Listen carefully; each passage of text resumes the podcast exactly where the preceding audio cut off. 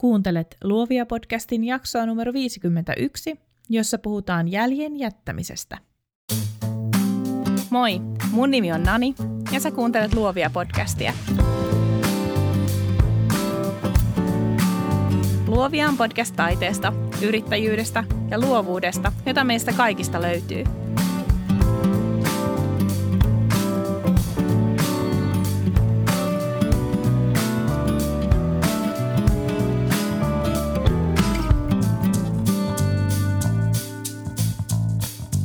Heippa jälleen ystävä, mukava päästä jälleen luureihisi.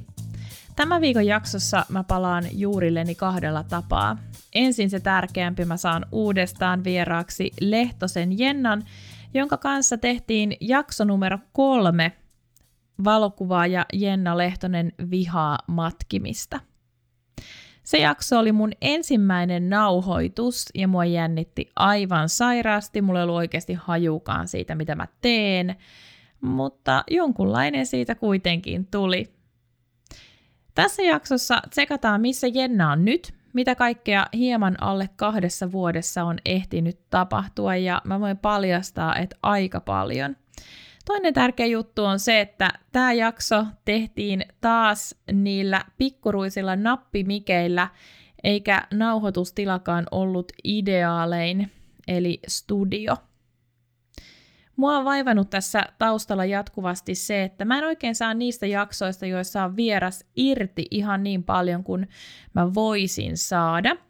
Se ei varmaan kuulu sinne sun luureihin asti, mutta mun mielestä se on vähän niin, että jotain jää puuttumaan, kun me ei olla sen vieraan maaperällä.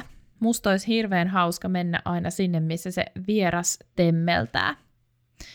Katsotaan, miten tämä tästä lähtee etenemään. Jotain muutoksia on aivan varmasti nauhoituksiin tulossa, sillä mulla lähtee studiotila alta. Se päättää toimintansa, mutta kaikenlaista pitää kokeilla.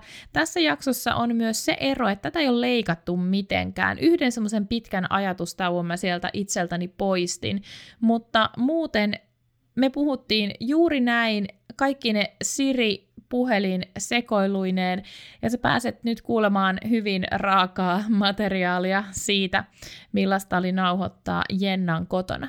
Porkkanakakun, lakritsifacin, dakapon ja kahvin äärellä me juteltiin Jennan kanssa näistä vierineistä vuosista, mutta myös siitä, kuinka tärkeää on uskaltaa kirkastaa omalle yritykselleen sellainen kärki, jossa intohimo saa tilaa toimia ja jonka avulla voi jättää jäljen. Jenna on elävä esimerkki siitä, kuinka harmaasta massasta voi erottua omalla äänellään. Äänen etsimiseen voi kulua meillä yrittäjillä, luovan alan ammattilaisilla paljonkin aikaa, mutta kun se oma ääni on löydetty, ei kannata enää pysyä hiljaa. Jenna on myös mun idoli. Hän ei jää nimittäin voivottelemaan epäkohtien edessä, vaan tarttuu tuumasta toimeen hän on just se tyyppi, joka miettii, mitä haluaisi maailmassa muuttaa, minkä asioiden puolesta taistella, ja sitten hän ryhtyy vaan tekemään. Mä povaan tälle naiselle valosaa tulevaisuutta. Kun sä oot kuunnellut tämän jakson, tuu messiin Luovia podcastin Facebook-ryhmään Luovia podcast jälkihöyryt. Viimeksi me keskustelimme siellä aiheesta, jos voisit muuttaa jonkin asian sormia napsauttamalla omassa yrityksessäsi, mikä se olisi. Mun tavoite on rakentaa meille kaikille yhteisö, jossa me löydetään toisemme, vahvistutaan yhdessä, kehitetään luovaa alaa ja ennen kaikkea ennen kaikkea muuta ystävä, löydetään hyvää lounasseuraa. Nyt jaksoon.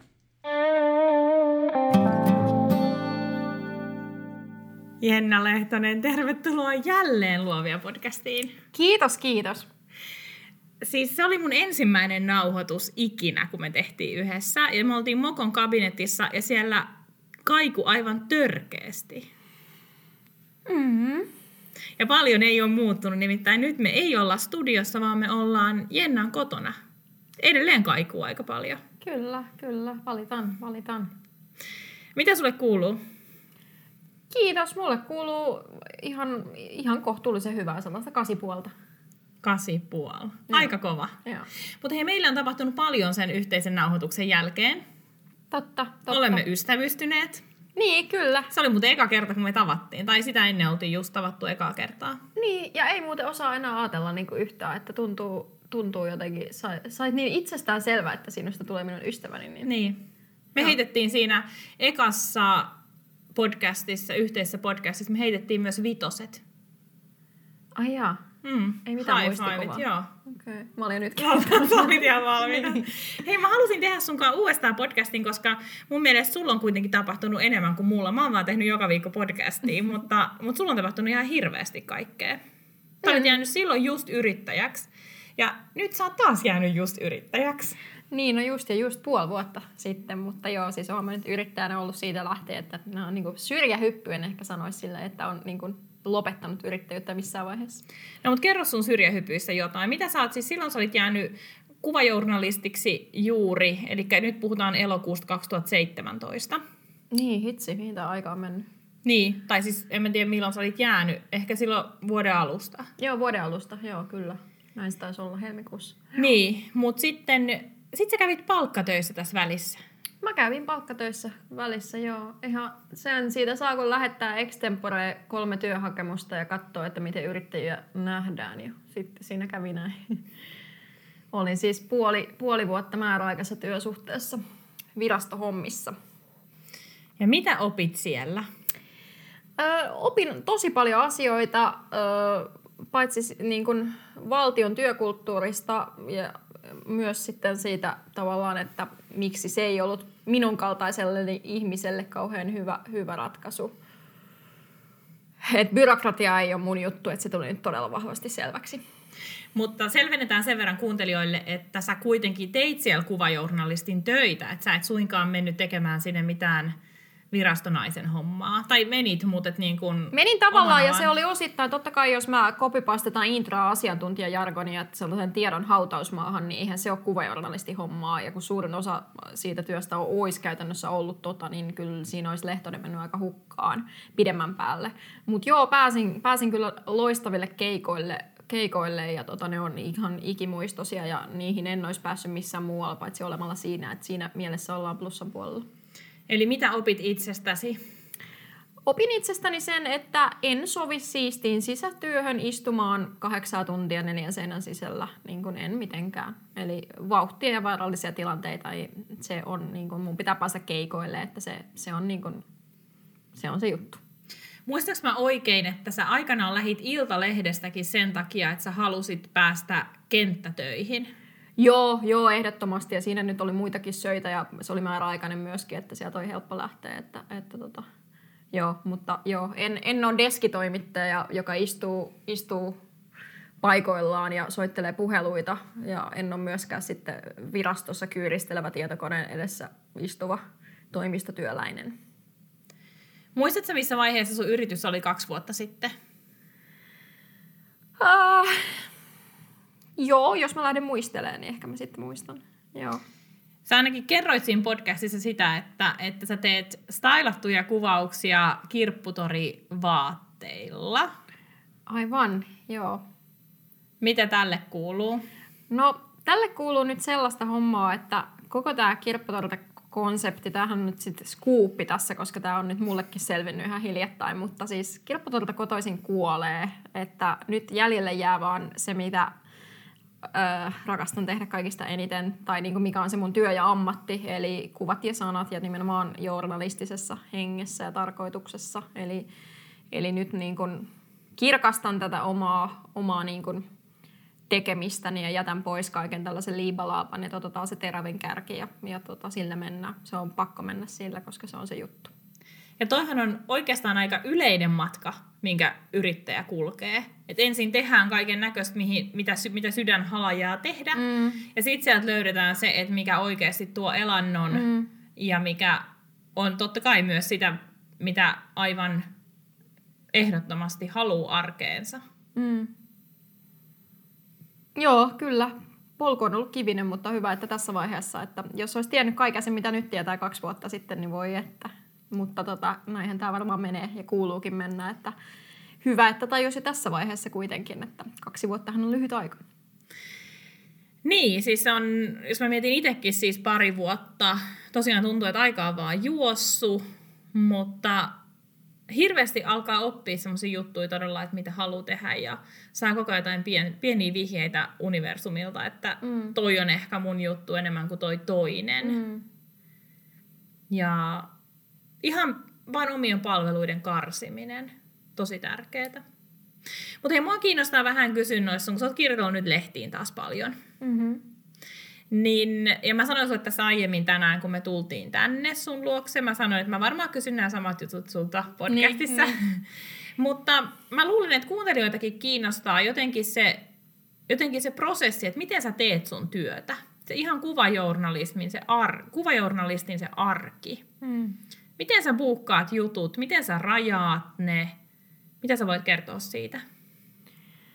Uh, no se on niin, kuin, niin asiakkaasta riippuen, ja tämä nyt kuulostaa siltä, että mulla olisi kymmenittäin asiakkaita tässä valmi, valmiina. Sulla mikä, on sadoittain. Niin, niin, mikä ei tietenkään ole se totuus, koska en, en pistä, enkä ole pistänyt nimeäni Alman ja Sanoman sopimuksiin, niin tuota, se tietenkin rajoittaa aika paljon – aika paljon asiakaskuntaa siinä mielessä, mutta tota niin, niin, no, Hymy on ollut nyt loistava toimeksiantaja, johon on tehnyt tosi paljon juttuja. Ja, ja tota, siinä se toimii käytännössä silleen, että mä pistän ideat päätoimittajalle ja hän joko ostaa tai ei. Ja, ja jos hän ostaa ne, niin, niin sitten Jenna pistää nokan tuhisemaan ja hommat käyntiin. Ja hankin, hankin haastateltavat ja niin kun sovin heidän kanssa aikataulut, milloin mennään tekemään juttuja ja millä kärjellä ja vähän briefaa heitä etukäteen, millaista hommaa on tulossa. Ja yleensä mä jututan heidät siellä keikalla ennen, koska siinä pääsee sitten, saa sen kontaktin siihen ihmiseen ja, ja tota niin, niin sitten lopuksi otetaan, otetaan kuvia, mihin mä tietenkin käytän ihan yhtä paljon aikaa kuin siihen niin kuin haastatteluunkin. Että se ei ole silleen, että haastatellaan aika kaksi tuntia ja sitten otetaan kuvat viidessä minuutissa, mitä se aika monessa lehtitalossa on, kun toimittaja kuvaa ja lähtee valitettavasti että se kuvaajan, kuvaajan aika on yleensä paljon lyhyempi, niin nyt se on, kun itse tekee molemmat hommat, niin voi säädellä sitä, että myös se kuvat on yhtä tärkeää. Sitä mä aika usein korostankin siellä keikalla ihmisille, että koska on lähtökohtaisesti niin, kuin niin päin tullut tähän niin kuin alalle, että olen ollut e, ensin lehtikuva ja sitten tullut se journalismi siihen tai toimittajahommat niin kuin vahvemmin, niin että mä en niin halua, halua missään nimessä nipistää niistä kuvista, että ne on mulle ihan yhtä tärkeitä kuin ne sanat. Ja ne on kuitenkin ne, mitkä huomataan ihan ekana. Kyllä, nimenomaan kun asiakas avaa, avaa tai lukija avaa lehden ja niin kun, mitä se huomaa sieltä ensimmäisenä on kuvat ja se, sitten otsikko. Ja jos ne ei ole esimerkiksi niin kuin synkassa tai ne, ne ei ole naimisissa keskenään, niin silloinhan käännetään sivua. Ja se on se mun tehtävä välttää sitä, että se ihminen ei käännä sivua, vaan se tarttuu siihen juttuun. Jos mennään vähän sen taaksepäin siihen vaiheeseen, kun sulla on se idea, mistä ne ideat tulee? Voi kuule, sen kun tietäisi. Niitä tulee ja siis mulla on aina, no kännykkä on mukana lenkeillä ja aika usein ne tulee silloin, kun vähiten odottaa ja niin kuin mieli on tavallaan niin kuin vapautuneessa tilassa, niin silloin niin kuin tulee parhaimmat ideat. Yleensä koiran kanssa ollaan jossain metsälenkillä ja sitten tulee mieleen jotain. Ja mä otan kännykän muistiinpanoja, on vissiin tällä hetkellä joku yli 500 muistiinpanoja, pitäisi käydä ne läpi, mutta siellä on mun ideoita. Ideoita joskus on sana, joskus on lause ja niin kuin, sit, niin, et ni, niitä vaan tulee. Ja sitten totta kai se, niin tämä ammatti vaatii sen, että on utelias luonne ja niin menee tonne. Että jos mä istuisin himas koko ajan, niin ei mutuisi mitään ideoita. Mutta mun pitää ruokkia, ruokkia sitä niin päätä ja mä luen kirjoja, luen lehtiä, luen maitotölkin purkkeja. Se on ihan sama mitä lukee, kunhan niin kuin, tavallaan haastaa koko ajan sitä niin kuin, korvien väliä ja tietenkin se, että tapaa uusia ihmisiä, sieltä niitä tulee. Että niin kuin, no nyt, nyt viimeisin niin kuin olin kaverin kanssa, käytiin lounaalla ja hän rupesi kertoa, että hän on niin kuin liittynyt tällaiseen saunakerhoon, niin sitten mä sitäkin rupesin kaivelemaan, niin kuin, mikä tämä saunakerhojuttu on, että, että saisikohan tästäkin tehtyä jotain ja niin kuin näin, ne voi tulla ihan miten vaan. Mä monesti mun koulutuksissa puhun siitä, että, että esimerkiksi sosiaalisen median julkaisuja – niitä teemoja ja aiheita. Että niitä kannattaa kirjoittaa ylös vaan siis nimenomaan listana. Ja sitten kun tulee se vaihe, että suunnittelee jotain pidempi jaksosta, vaikka viikkoa tai kahta somepostauksia, sitten vaan ottaa sieltä listasta niitä aiheita. Mm. Mutta semmoinen, tai mun mielestä se on jotenkin, um, se on vähän semmoista huijausta, jos me sanottaisiin tässä, että, että ideat syntyy vaan sormiin napsauttamalla siinä hetkessä, kun niiden pitää syntyä. Että kyllähän ne monet on jo semmoisia, mitkä on muhinut pitkään. Joo, siis sehän on pahin mahdollinen tapa, että yrität niinku pakottaa ideoiden tulemista ja kaikissa, tai siis monissa työpaikoissa harrastetaan sitä, että nyt mennään brainstormaamaan tänne kaapin sisään, niinku, että nyt ne ideat tulee, niin sehän on niinku se pahin, että ei ne ideat tuu silleen pakottamalla työpaikalla just nyt, vaan nehän tulee silloin, kun sä lähdet nimenomaan pois sieltä ja karkuun ja oot jossain landella suurin piirtein, niin siellä ne tulee.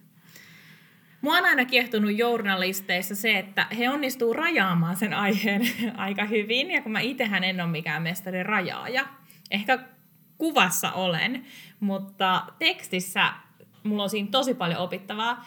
Miten sä onnistut rajaamaan ne sun jutut niin, että sä et rupea rönsyilemään, mutta sitten toisaalta sä tarkastelet sitä tarpeeksi monesta näkökulmasta? Mm, no se on aika tapauskohtaista tietenkin, mutta jos nyt miettii vaikka noita niin kuin viimeisimpiä Itämeidän juttuja, mitä mä tein blogiin, niin mä mietin etukäteen tosi tarkasti sen kehyksen ja niin kuin, että vaikka että nyt Ville Kormilaisen kanssa, niin kuin, että se huumori oli se agenda ja lähtökohta, niin vaikka mä olisi kiinnostanut hänen kanssa puhua koirista ihan sikana, mutta niin kuin, mä koitin vaan pysyä siinä aiheessa jo siinä haastattelutilanteessa. Ja sitten mä tietenkin myös katon aika paljon kelloa siinä mielessä, että, että mä en lähde lörpöttelemään, koska mä oon niin, kuin niin sadoilla keikoilla ollut, niin kuin missä on toimittaja ja mä oon ollut se kuvaaja, niin mä katon, niin kuin, että siis toimittajat on tosi hyviä tuossa lörpöttelyssä, että ne jää sitten sinne niin kuin, tekee ihan sellaista, niin kuin, että se vaan jatkuu ja jatkuu, jatkuu se juttu, niin eihän ne, niin kuin, kun ei ne kaikki mahu siihen lehteen, niin se on ihan turhaa, että siinä, niin kuin, vaikka se olisi kiinnostavaa, niin sitten se kuitenkin niin kuin, tavallaan vähän haaskaat siinä niin kuin sekä omaa että haastateltavan aikaa, niin ehkä se, se on jo, niin kuin mä koitan jo siinä niin kuin paikalla ollessani katsoa, että kyllä mä nyt yleensä tunnin haastattelussa saan jo ihmisestä kaiken, mitä mä haluan.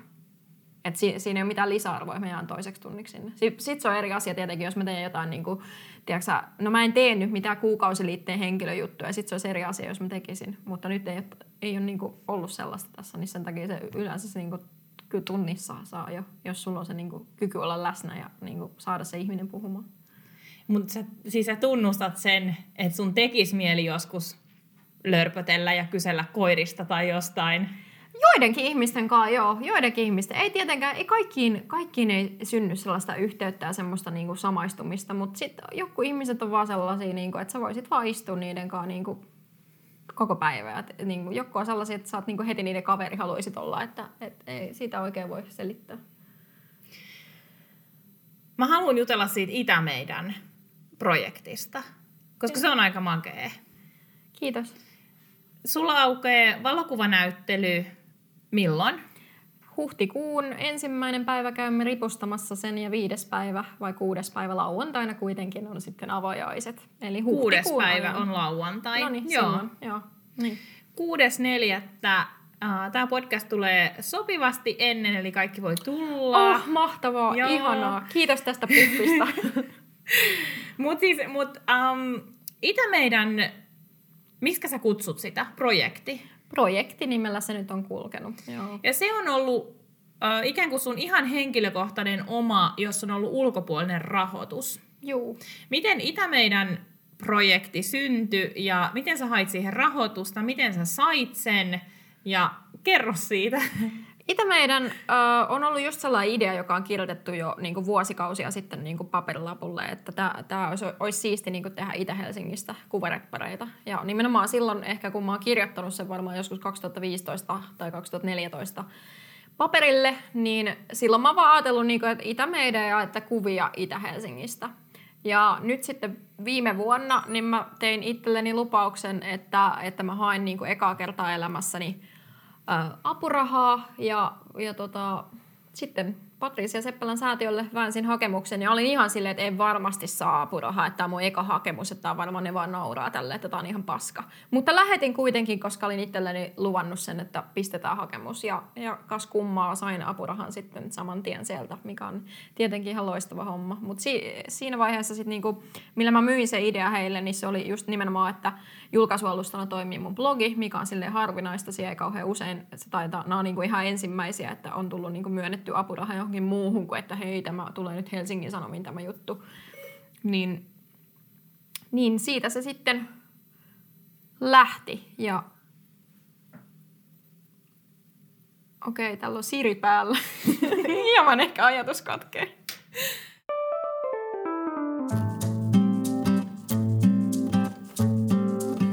Ei välitetä Siristä. Joo. Mihinköhän sä jäit? Ei aavistusta. Mutta tämähän on, mut siis tämän podcastin tarkoitus, mä haluaisin nimittäin, sä saat ihan just jatkaa, mm. mutta tämän podcastin ja tulevien podcastien mä haluaisin mennä enemmän takaisin siihen, että mä menen ihmisten luokse. Koska siinä on jotain ihan ainutlaatuista, kun mä pääsen heidän ympäristöön ja puhumaan heidän asioista, versus se, että he tulee mm. Studiotilaan, joka on mm. äänenä parempi, ja mä tiedän sen, että, että niin kun se on teknisesti parempi, ja se, mm. olisi, se on tärkeä asia sekin. Mm.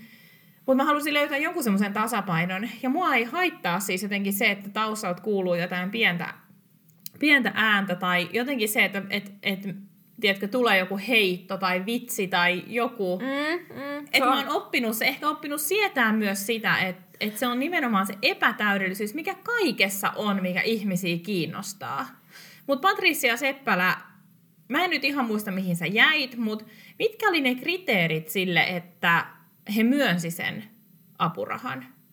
Se pitäisi varmaan käydä lukea heidän sivuilta. Mutta sä et muista? En, mutta he niin edistää, edistää niin kuin kuvajournalismia ja lehtikuvaajien niin kuin asemaa. Että varmaan mä perustelin sen jollain sellaisella, niin kuin, että tänä päivänä ylipäänsä, kun ei ole enää olemassa vakituisia työpaikkoja lehtikuvaajille käytännössä – ja ne varmaan mitkä onkin, niin kun ihmiset jää eläkkeelle, ei saa nähdä miten käy. Odotan innolla, mutta tavallaan, että sun on pakko, niin jos sä aiot pysyä tällä alalla ja keksiä uusia keinoja ansaita. Ja yksi sellainen voi olla just tällä, että sulla on niin oma, oma media ja oma, oma blogi ja brändi, mi- mihin sä tuotat sisältöä. Että eihän sun tarvitse tänä päivänä niin kuin olla se Helsingin Sanomien vakituinen niin kuin kuvaaja, jotta sä voit olla kuvajournalisti ja tehdä kuvajournalismia. Niin se on ollut itselle niin kuin semmoinen niin kuin, aika, aika niin kuin, tai vieläkin ehkä kamppailen sen kanssa, että, että antaa itselleen silleen, että et, et, et mä voin olla ihan pätevä ilman sitä, että mulla on vakituinen työpaikka jossain. Mä voin olla ihan niin kuin hyvä kuvajournalisti ilman, että, ilman, että mulla ei ole mitään sellaista niin kuin isoa lehtitaloa mun takana.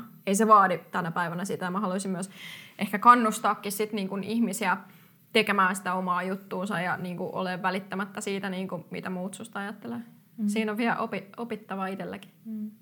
Ja se on varmaan sellainen asia, mihin aina voi palata ja aina voi oppia siitä uutta itsekin, mutta se on ihan totta, että eihän se, että sun juttu julkaistaan lehdessä X, tai tee siitä jutusta itsessään yhtään sen parempaa, mm, mm. versus se, että se julkaistaankin sun omilla sivuilla. Mm, mm. Ja se on varmaan myös yksi syy, minkä takia mä en enää niinku halua olla niin kuin missään lehdessä töissä siinä mielessä, että jos mä olisinkin, niin mä haluan olla siellä niin kuin Lehtosen Jenna. Mm. Että mun ei tarvitse olla silleen, että no se on se joku iltapäivälehen toimittaja. Niin ei, ei. Mä haluan olla Lehtosen Jenna. No Lehtosen Jenna.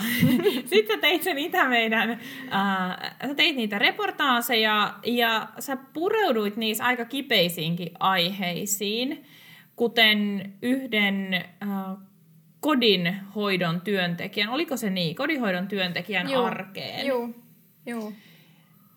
Kuinka vaikea sun oli löytää näitä ihmisiä?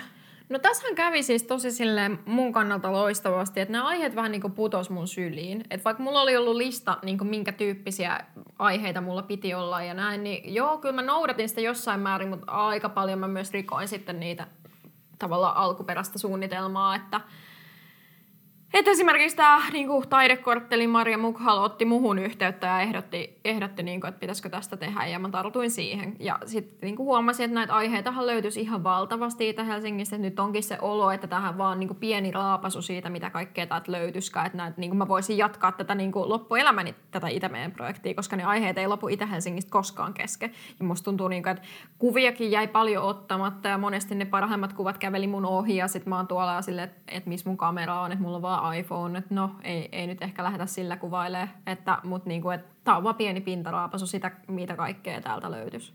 Eli sä mahdollisesti jatkat tätä myöhemmin? No mahdollisesti. Siis Itä-Helsinkiin pitäisi perustaa mun mielestä ihan oma paikallislehti. Sehän olisi niinku helvetin hieno juttu.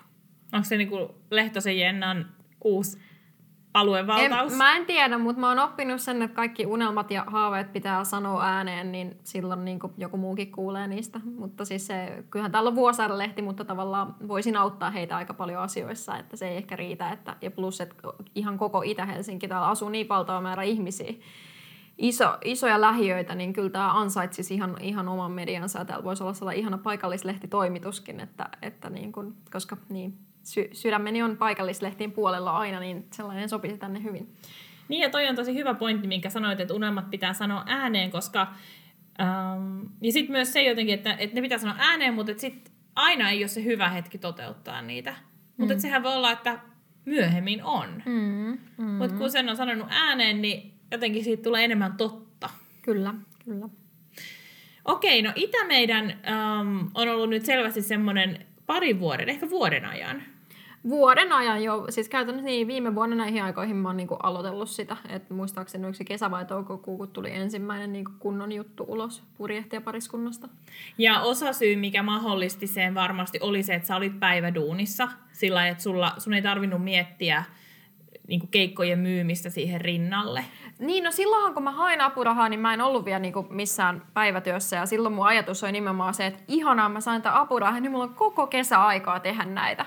Ja no ei sit ollut päinvastoin, että mullahan meni niinku tuntuu niinku, että vitsi mä olisin pystynyt paljon parempaa, jos mä en olisi ollut siellä niinku palkkatöissä. Et nythän mä tein sit niinku, niitä, tiedätkö, silleen, aina työpäivän jälkeen tai viikonloppuisin. Niin eihän se, se kombo oli aika niinku, kehno silloin puolen vuoden ajalta. Et sain mä tietenkin kaikki tehtyä, mutta sitten vaan jäi sellainen, että vitsi, että mä olisin vaan halunnut niin kuin vaeltaa tuo ulkona kameran kanssa ja niin kuin, tiedätkö, sille ihan ilman mitään, niin kuin, että kuvaile vaan ja sille fiilispohjalta ja olla, viettää koko päivän jossain. Niin ei se todellakaan mennyt silleen, että se meni tosi aikataulutellusti, että soviteltiin, että no niin, nyt mennään tonne ja nyt mennään tonne ja nyt mennään tonne. Okei, eli jotain on jäänyt hampaan koloon. Joo, kyllä, kyllä. Niin. Niin, hyvässä ja pahassa. Hyvässä ja pahassa, joo, mutta se on elämä. Mm. Ajattelet, että sä oot onnellisempi nyt, kun saat yrittäjä, kuin silloin, kun sait palkkatöissä? Mä oon niin paljon onnellisempi. Mä, mä oon tosi paljon onnellisempi, joo. Oliko silleen, että, että ennen kuin sä menit tähän, ennen kuin sä teit tämän sun syrjähyppysi, niin sä olit ehkä vähän kahtaalla siitä, että onko susta yrittäjäksi? Varmaan se on, eh, mä luulen, että se liittyy myös aika paljon siihen niin kuin, tavallaan muiden ihmisten odotuksiin ja semmoiseen, niin kuin, että, että niin kuin, pitäisi tehdä isä, isä ylpeäksi ja niin kuin kaikkea tällaista, niin kuin, että mitä musta nyt ajatellaan, että jos mä nyt, niin kuin, mä oon kuitenkin yliopistokoulutuksen saanut maisterinainen, ja mitä nyt ajatellaan, että jos mä jään yrittäjäksi mun tulot tippuu ihan naurettaviin määriin, ja niin kuin, tiedätkö, ehkä siinä on ollut sellaista. Ja sitten myös ehkä semmoista niinku rimpuilua, kun tietää sen, että on ollut niissäkin lehtitaloissa töissä, jos on ollut ihan fantastista ja niinku sellaisia, mä menisin koska tahansa takaisin niihin, kun on niinku mahtavia tyyppejä, mä rakastin niinku niitä keikkoja tälleen. Mutta sitten kun on ollut niinku, niin, että et ehkä se, niin, että niin. Niin, miten tämä nyt sitten sanoisi? Mutta musta tuntuu, että sä sait jotenkin semmoista um, vahvistusta sille sun yrittäjyydelle siitä, että sä teit sen syrjähypyn.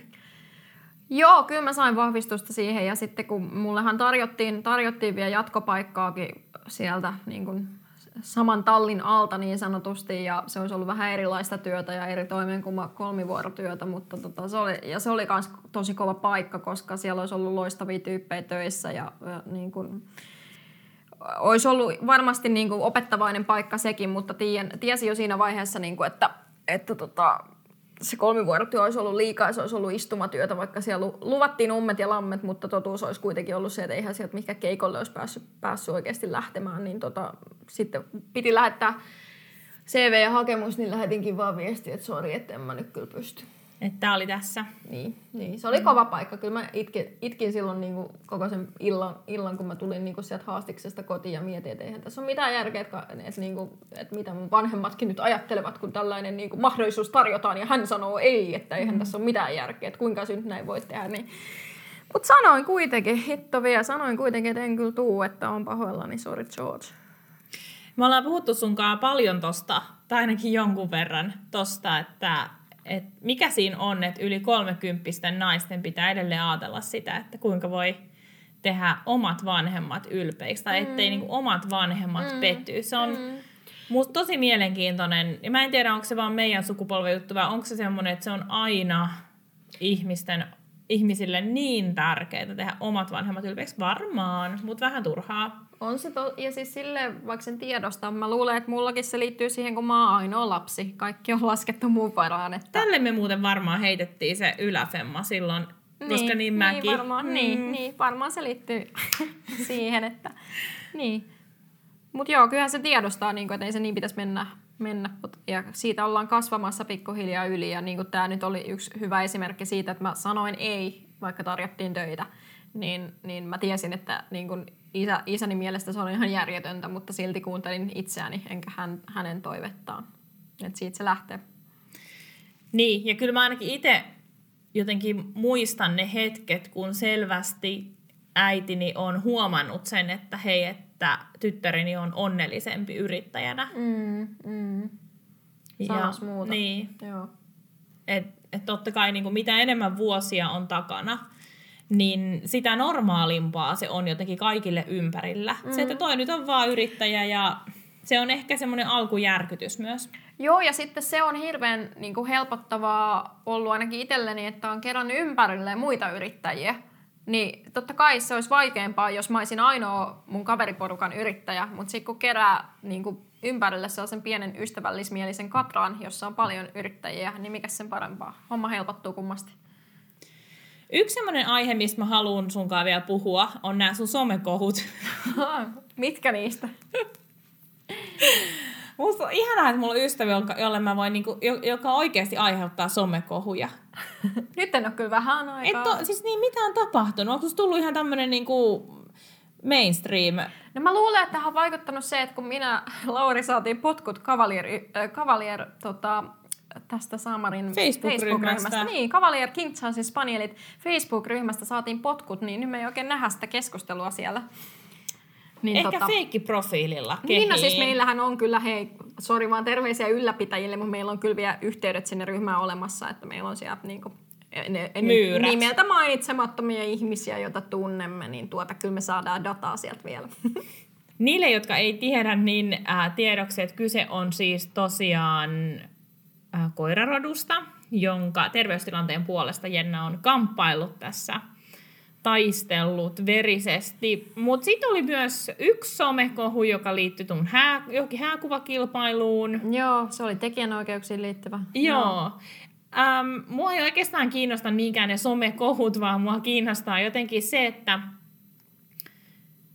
sä et ole niinku yhtään semmonen tuulella toimiva.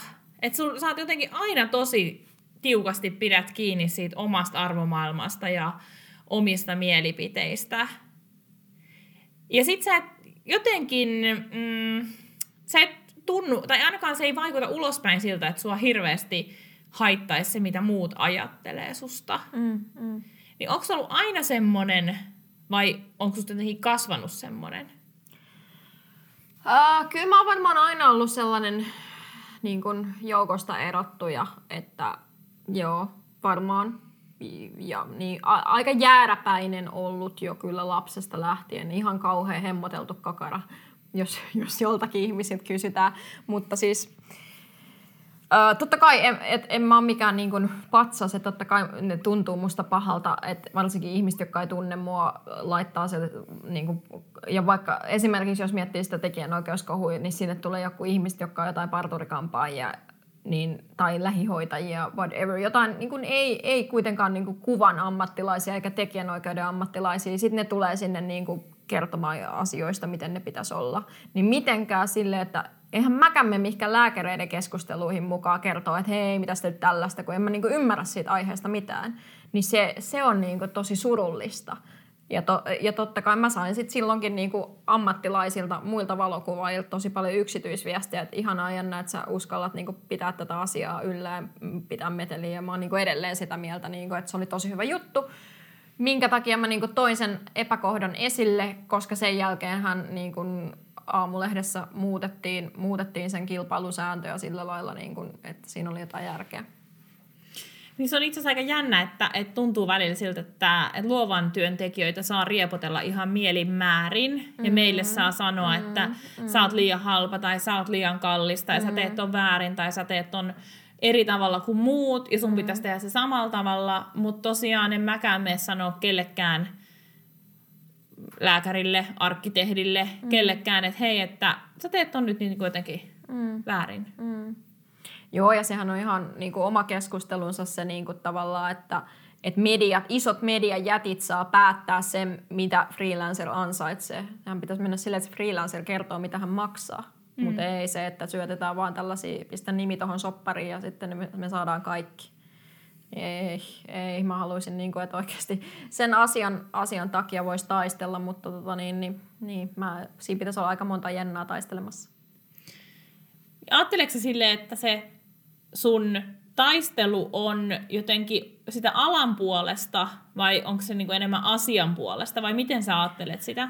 No jos Syringomelian kohdallahan se on niinku tavallaan rodun puolesta se taistelu ehdottomasti. Ja kyllä mä uskon niinku tekijänoikeuksiinkin siihen on monta, monta mun kaltaista siinä samassa vedessä, mutta kaikki niin harva uskaltaa puhua niistä asioista ääneen.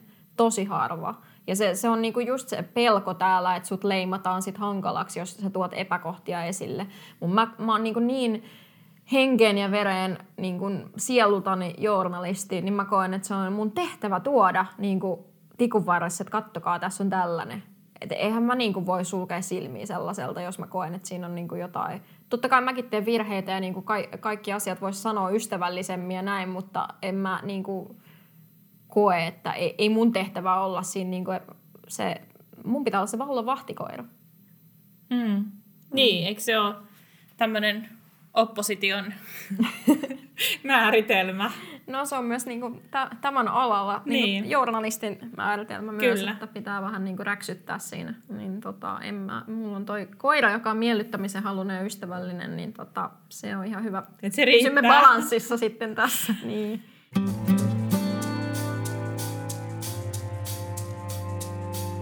Oletko koskaan ajatellut, että mitä sä tekisit työksesi, jos sä et tekisi kuvajournalismi, jos et sä ottaisi valokuvia, jos et sä kirjoittaisi juttuja.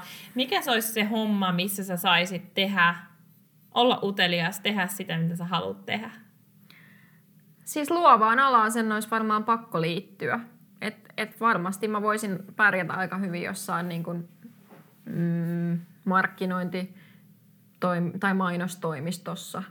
Semmoisessa ylipäänsä, että että saa pysyä omana itsenään. Että mä tiedän aika hyvin, missä mä en pärjäisi ja mihin en sopisi, mutta olisi varmaan monia taloja, jotka ottaisi mun kiljuen, mutta tota, saa soitella.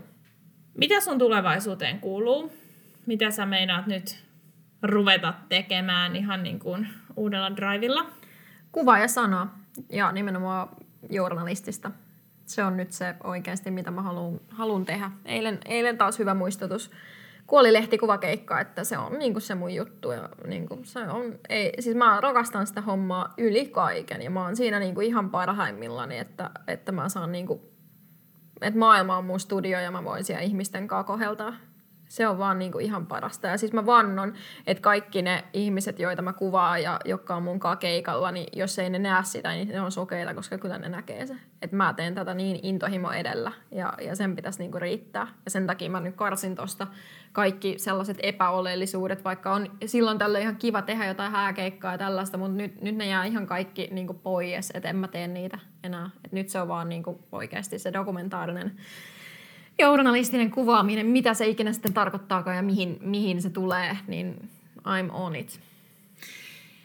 Tämä on ehkä semmoinen, mikä voi myös sanoa, että jos jotain viet tästä podcastista kuuntelijan mukaasi, niin just toi, että kaikki lillukavarret pois. Kyllä. Kaikki lillukavarret pois omasta tekemisestä, jotka vie niin paljon energiaa, ne vie niin paljon meiltä sitä drivea, ja ne estää meitä keskittymästä siihen, mitä mm. me oikeasti halutaan mm. tehdä. Ja nimenomaan se kärjen kirkastaminen on todella iso ongelma luovalla alalla, koska ne työt on itsessään niin pirstaleisia, ne koostuu niin monesta jutusta, niin silloin ei uskalleta sukeltaa all in johonkin. Ja sitten ehkä, en tiedä, pelätään sitä, että on pienet markkinat ja ei riitä hommia, mutta eihän sitä koskaan tiedä, ellei sitä kokeile.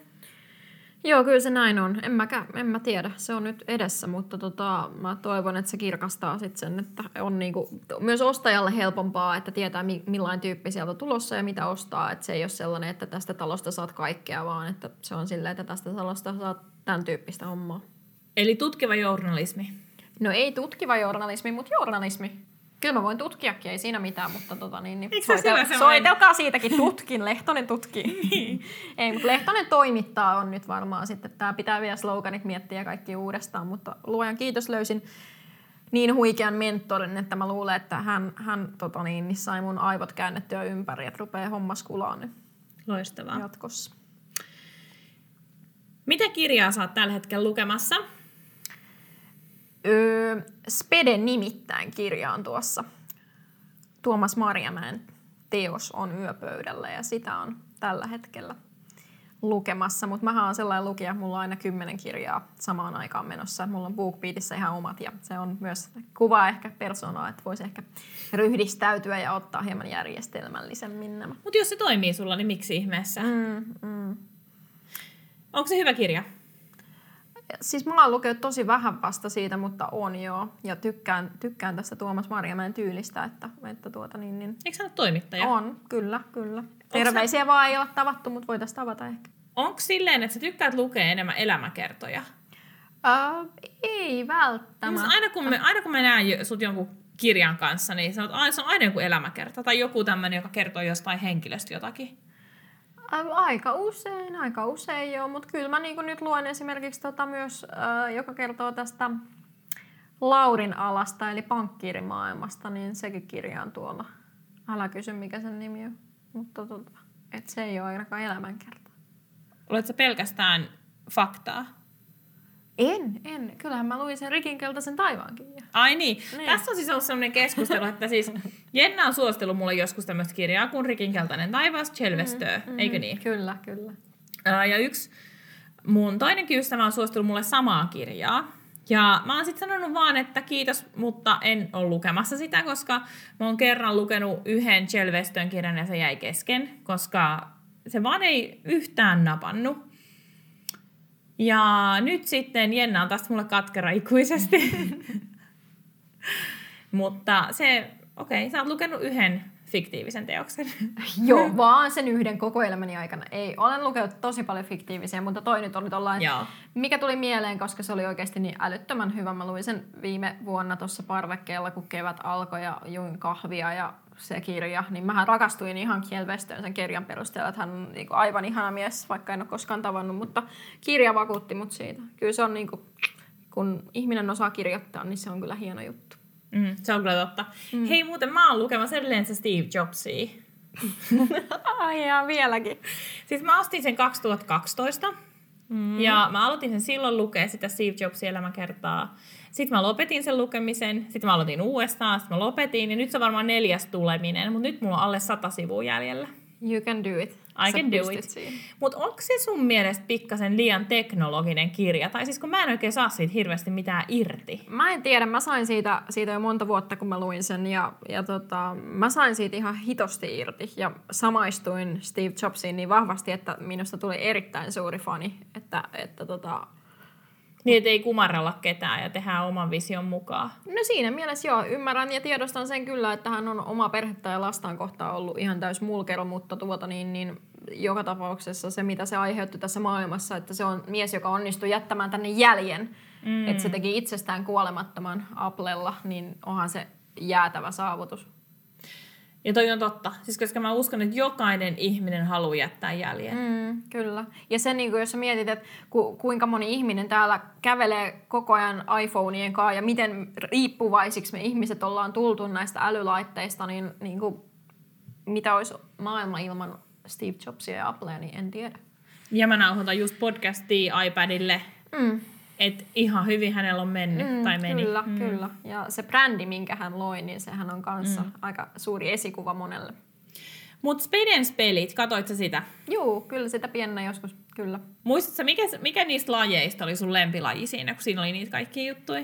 Siis nyt tuli ensimmäisenä vaan mieleen tämä hula hula Öö, Ai kaulan ympäri niin, just tai... se, Joo, ui just kauheeta. Se. Joo. Joo, joo. No, mutta sitähän ei pienen tehtiin, että kuinka niin, paljon saa. Kyllä. Joo. Pienenä pystyy tekemään käsittämättömiä asioita, mitkä nyt sattuisi todella paljon. Joo, mä oon siis just sanoin Laudelle yksi päivä, että mä en uskalla enää tehdä kuperkeikkaa. Mm. Et mun mielestä se on surullista. Mä oon ihan saletti, että jos mä tekisin kuperkeikan, niin mun kaula katkaisi tai jotain Niin tällaista. ja huom, olen kuitenkin harrastanut telinen voimistelua pienenä. Mm. Niin, mutta näin se menee, että tuut vanhaksi. Mm, mm. Kyllä. Um, mun lemppari oli se, missä painettiin niitä värinappeja. Joo, se oli kyllä. Joo, sellaisen mä olisin halunnut noin kotiin sellaisen Joo. laitteen. En Ja täällä Itä-Helsingissä on yksi sellainen geokätkö, jossa lukko avataan painamalla niitä nappeja. Ai jaa, mutta Joo. sä et voi kertoa varmaan missä. Mä en voi kertoa, mä voisin yksityisesti kertoa sen sijainnin. Joo, Mielenkiintoista. se on tosi kiva. Joo. Hei, Jenna, kerro vielä kuuntelijoille, mistä sut voi löytää netistä, mistä sun töihin voi tutustua paremmin ja mistä löytyy kaikki Itä meidän jutut. Jennalehtonen.com katon alta löytyy aika pitkälti kaikki ja kaikki on nyt Jenna Lehtosta joka paikassa. Jennalehtonen.com, siellä se Jenna Lehtonen on. Et jos ei tullut vielä selväksi, niin Lehtosen Jenna. Kyllä. Hei, kiitos Jenna jälleen kerran yhdestä vierailusta. Tämä oli aika Kiitos. hauskaa, tämmönen, um, missä hän on nyt. Niin, mä nauroin, kun sä pyysit mua tähän, että, että tehdään sellainen missä hän on nyt. Ja tällaisia tehtiin jossain iltasanomilla, että soitetaan jonnekin Janne Porkalle, että mitäs, mitäs kun ei onnenpyörää enää, missä sä oot nykyään. Tai, niin no, mä olin kuvaamassa silloin Kim Löönholmia, joka teki tämän ää, Minä olen muistanut kappaleen. Niin Siis se oli paras biisi niinku, ikinä. Niin, niin, niin, mä oon nyt sitten sun mielestä samassa sarjassa, että missä olet nyt. Niin Kyllä. Täällä mä oon. Täällä sä oot, mutta hei, kiitos oikein paljon ja kaikkea hyvää. Kiitos, että valitsit jälleen Luovia podcastin. Mä etsin jatkuvasti uusia, mielenkiintoisia jaksoideoita ja vieraita. Jos sulla on toiveita tai sä ajattelet voivas palvella luovaa yhteisöä tulemalla mulle vieraaksi, laita sähköpostia osoitteeseen nani at naniannette.com. Mä odottelen sun viestiä. Jos mä oon onnistunut auttamaan sua koskaan ikinä mitenkään tässä podcastissa, tai jos joku jaksoista on antanut sulle inspiraatiota omaan tekemiseen, käythän arvostelemassa podcastin iTunesissa. Anna meille viisi tähteä ja kerro muutamalla sanalla, miksi sä tykkäät kuunnella just luovia podcastia. Sun arvostelu vie sanaa eteenpäin luovia podcastista ja auttaa meitä saavuttamaan uusia kuuntelijoita. Mä myös luen noita arvosteluja erittäin mielelläni tässä podcastin yhteydessä. Luovia podcastin idea on normalisoida luovan alan yrittäjyyttä, osoittaa, että tämä on vaan yksi ihan tavallinen tapa elättää itsensä. Me ollaan lopulta aika samanlaisia, me murehditaan samantyyppisiä asioita, me ilotaan samantyyppisistä jutuista. Mä toivon, että mä onnistun tekemään podcastia, josta on sulle konkreettista hyötyä. Osittain tämän vuoksi mä perustin Luovia podcastille oman Instagram-tilin. Sä löydät meidät nyt siis myös IGstä tunnarilla at Luovia podcast. Sama sana toimii tietysti myös hashtagina podcastiin liittyvässä keskustelussa. Tällä uudella IG-tilillä mä toivon voivani kirjoittaa mulle tärkeistä asioista, vähän semmosia mini-podcast-jaksoja, joista toivottavasti sä saat jälleen kerran sitä konkreettista apua sun arkeen. Ota siis Luovia podcast seurantaan ja tavataan myös siellä. Tavataan joka paikassa. Mutta nyt voi hyvin, kaikkea hyvää ja jatketaan luomista.